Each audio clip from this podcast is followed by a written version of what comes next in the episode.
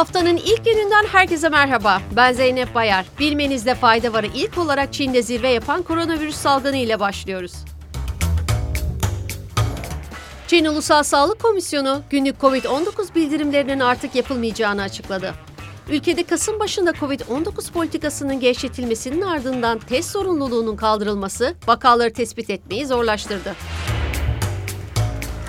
ABD ve Japonya'da günlük hayatı felç eden kar yağışı ile devam ediyoruz.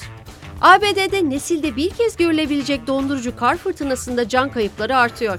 Nüfusun %60'ı kar fırtınasının etkisi altında kalırken ABD basınında yer alan habere göre 41 kişi hayatını kaybetti. Diğer taraftan milyonlarca kişinin elektriksiz kaldığı ve ülkedeki binlerce uçuşun iptal edildiği bildirildi.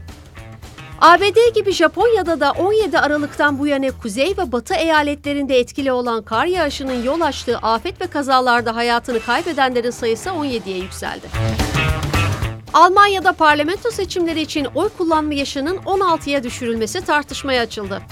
Aile Bakanı Lisa Paus konu hakkında yaptığı açıklamada genç nüfusun kaygılarının ve ihtiyaçlarının temelde dikkate alınabilmesi için Almanya'da oy kullanma yaşının 16 olması gerektiğini söyledi.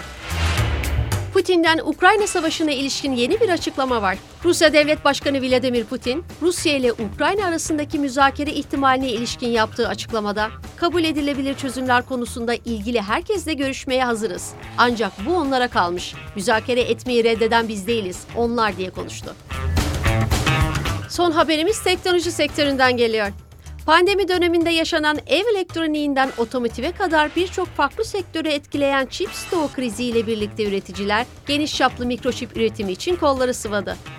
Samsung Electronics en büyük yarı iletken tesisi Güney Kore'nin Pyeongtaek kentindeki P3 fabrikasında gelecek yıl üretim kapasitesini arttırmayı planladığını duyurdu. Bilmenizde fayda varın bugünkü bölümünün sonuna geldik. Yarın tekrar görüşmek üzere. Hoşçakalın.